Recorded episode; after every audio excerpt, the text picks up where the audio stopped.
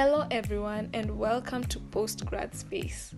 I am recording this episode in my room, and construction is ongoing nearby. So, if you hear a hammer here or a shout there, please do bear with me. But all in all, I hope that you are doing okay wherever you are. And on to this week's episode, I spoke to Bitange Ndemo, who is a lecturer at the University of Nairobi. And we talk about his life story, which is really interesting, plus approaches to take when you are getting into entrepreneurship to the journey of success that you are looking for. Who is Bitange Ndemo? Oi, that is hard. I, can, I can say Bitange Ndemo is a, a professor of entrepreneurship at the University of Nairobi. I am a teacher of entrepreneur, but I also mentor so many young people in entrepreneurship. Tell me about your childhood. How was it growing up for you? It was very difficult for me because I lost my dad when I was seven. So you can imagine it was a very difficult, uh, uh, very difficult for uh, my mom. You know, my father had five wives. My mother was the last one. My mom had uh, nine kids, so it, it, was very difficult growing up. My brother, elder brother, was in high school uh, when I got to go to Form One. There wasn't enough fees so I I lost a couple of. Uh, actually, I stabilized like a stable student in for, form three. Okay. That's when the, that's when my brother had gone to campus, and then I my mom was able to pay for me. Did you have that dream of becoming a doctor with the situation that you went through, like a doctor or an engineer, or I for you to I, survive? I just did some young young lady like you told me to write a letter to a 25 year to me at 25 um, my dreams at the time my dreams began when i was in primary school you know in primary in the village we were not allowed to wear shoes and uh, i really needed shoes every time I saw my teacher wearing red slipper, slippers. I yeah. said I want to be a teacher so that I can afford something like that. yeah, seriously, okay. it's serious because that was the most uh, expensive thing that I saw in my life. So, yeah. and then one time I was sick. Uh, my mom took me to a dispensary. It it wasn't a doctor. It, you know, dispensaries were run by nurses. But he wore a beautiful white coat. That's when my dreams from being a teacher moved to being a doctor. Because yeah. this one was better dressed, you know, white, you know, even smelling good. so for a while, I wanted to be I wanted to be a doctor. Yes. Then when I finished high school, my younger siblings were not uh, had not finished school, so my mom said I should support them until my brother finished college. So I was employed as a clerical officer with Kenya Power, and uh, I after my last sibling went through secondary, I decided to go to study in the US. I didn't have money. So I got there with, I think, $1,500.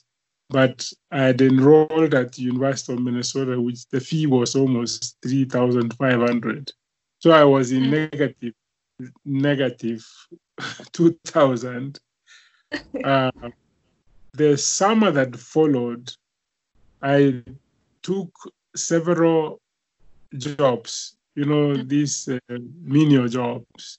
So six o'clock, I would um, wash toilets, and around ten o'clock, I would be like um, what do you call the people who collect plates from the tables, waiter. Yeah. Not not really. A waiter in the US is a big a big job, but the people who clean, who clean the table after people have finished used to be called bus boys. Then at three, I would wash dishes, and then I'll finish like uh, midnight. Mm. Then at 1 a.m., I would go to a newspaper company. I pick newspapers, I distribute up to 4 in the morning, go home, sleep, and wake up at 5.30 to go to wash toilets in the following day. So, so it, it was never easy for me anywhere. It was But- you found yourself in the US and you completed your your schooling with the struggles that you got, but you got a job I, afterwards. I I actually, to be honest, I struggled for two years. Yeah. in in the third year i joined student politics the the university started paying my fees that was a reprieve then third year and fourth year they paid And I saw that once you're done with college, you did not become a teacher, but a cost analyst. i really wanted to go to to do to be an engineer Yes. um, but then to do physics in the lab of uh, the engineering uh, uh, program yeah. it used to take like five hours. So, and needed to work at least 20 hours a week to pay for my house. Mm. So I quit, I quit that also. I didn't pursue engineering. I pursued, I decided to go to the School of Management where I did accounting and finance. That is how I ended up as a cost accountant, studying as a cost accountant. And then the company took me to college. I finished my master's in information systems. Um, so that's what happened. and these guys were paying you good money, I assume. Boom, good. Um, 93, my salary was 60,000 US dollars. Wow, that's around how much? Six million? That, uh, that's a, that's a, a whole year. So I used to earn like $5,000 a month, uh, which is still higher than what I earn as a full professor. Why did you leave such a good job to come back to Kenya? my mom. I, I i wanted to be with my mom. So i came back. There was no job. I couldn't get a nobody understood what MIS was. I started uh, helping a niece who was selling vegetables exporting and uh, distributing locally actually it was a good job but my cousin went home and said, I may have not gone to college because I was selling vegetables in Nairobi. You know, in vernacular, Yeah. it sounds it sounds so bad. It's, it's easy to say it in English, but Yeah. it, vernacular is like ile mama mboga ule hakuenda shule mahali. So my mom who had a lot of respect for came and said, Why are you embarrassing me? Mm. That's that's when I started looking for a job. So then the university one was looking for somebody who could teach um, accounting systems. I found myself only one. Yeah. Then I joined as a tutorial fellow. Then they said, for you to be promoted, you have to do a PhD. So I went to England to do PhD. It was never my intention to teach in my life. I mean, Yeah. it, well, I thought initially I had thought I would become a teacher, but to teach at the university was not my dream. So I stayed at the university. Then two years I went to London, England, and I finished my, my, my PhD. When we were growing up, we often put Bitange and ICT as one person.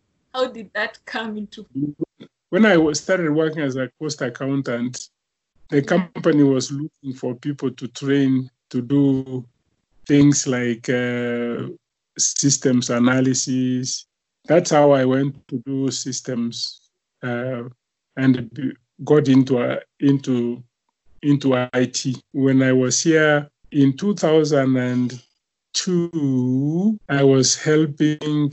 Um, I, I I did help in in Kibaki's campaign, uh, yeah. writing some documents and stuff. That's how they they just appointed me. I didn't know what it was. That's how I ended up there. Was it a field you okay? No, you're familiar with, but was it according to your plan? I'm sure you in your mind you had a career plan. My career plan was to become a full professor. Never ever thought I would work for government. Never, ever. So it came as an accident in between. And now, after that, you still find yourself back to teaching. Back to my original dream. Yeah. Mm-hmm. There are things, um, things you dream when you are young, don't come out, you thought about them. For example, uh, I grew up Seventh day Adventist.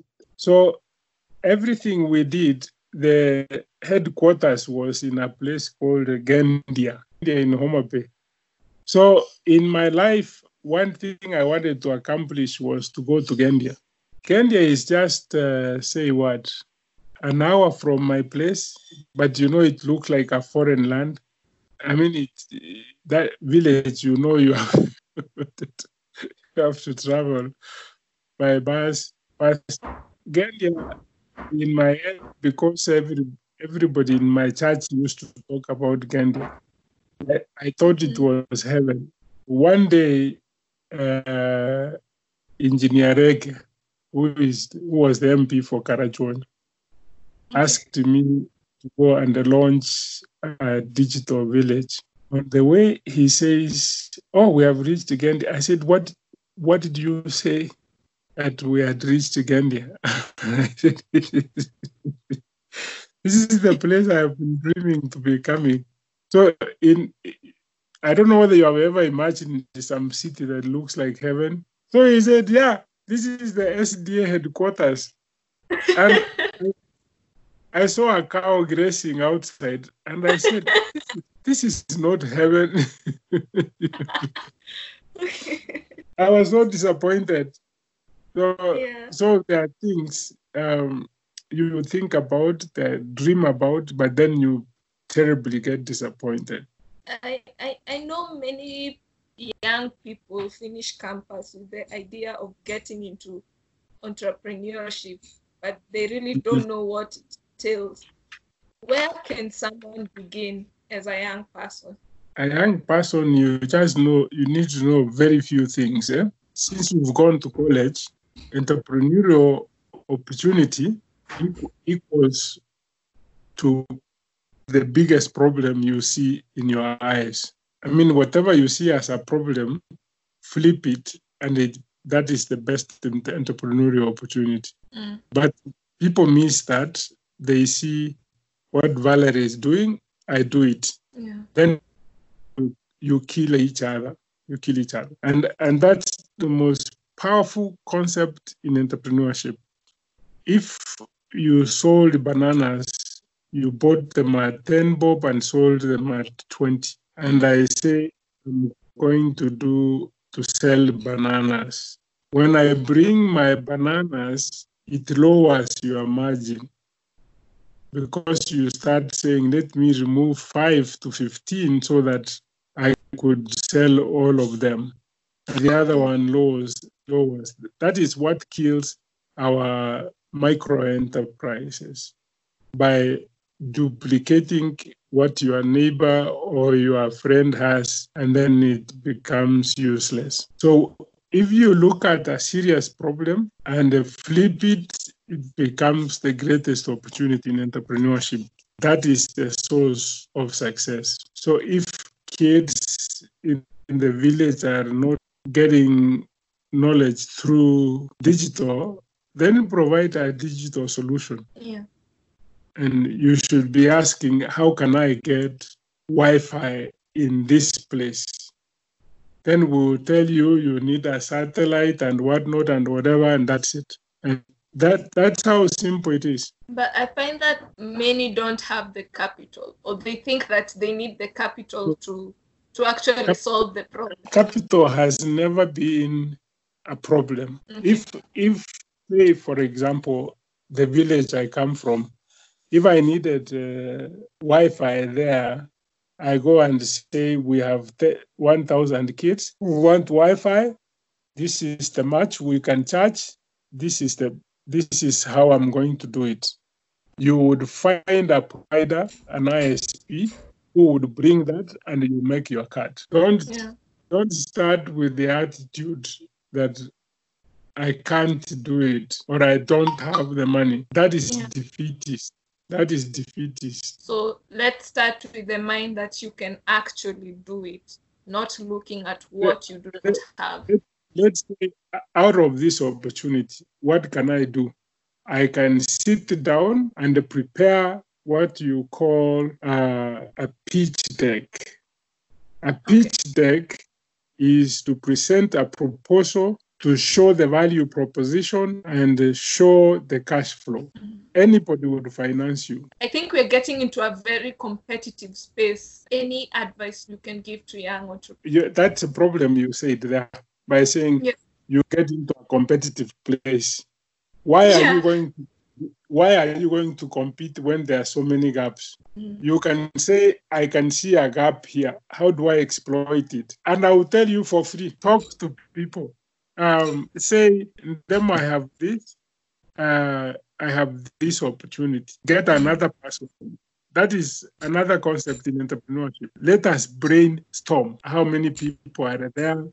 Um, what do you think people can pay for? How long would it take to get a competitor? You know, all those things. Yeah. But if you got money and they started a business and there are many people, you will lose it. Guys say that young people are entitled. Do you have the same thought? There, there is a feeling, a feeling of entitlement. People think their parents owe them something. The moment you are over, over 18, they do not owe you anything. In fact, you should yeah. be thankful that they brought you to a level where you can speak like this. Because imagine when you are uh, two months old, there's nothing, and they ignored you. They would have ignored you, and, and the parents and those who ignore their children or never paid school fees for you. There are people with money who don't pay school fees for their children.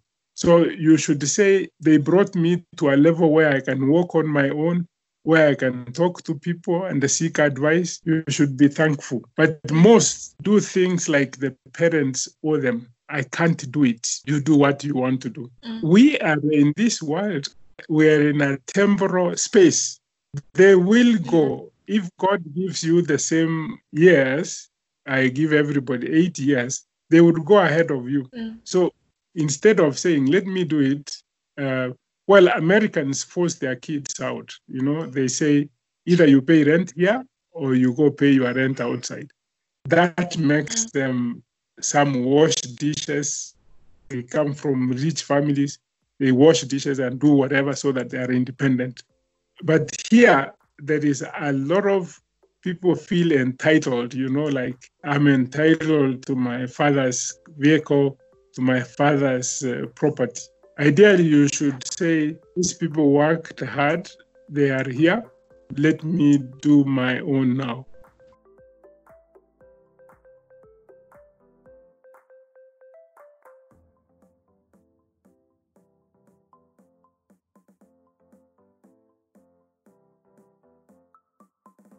Thank you so much for listening to this week's episode. What I'd love you to do is to pick out what stood out for you in today's conversation and tag me at postgradspace on Instagram or pgradspace on Twitter. I am so grateful for you being a dedicated listener, and I hope that you can share this message with your friends and your loved ones. Don't forget to subscribe as well and to rate and to review this podcast. Till next time, ciao.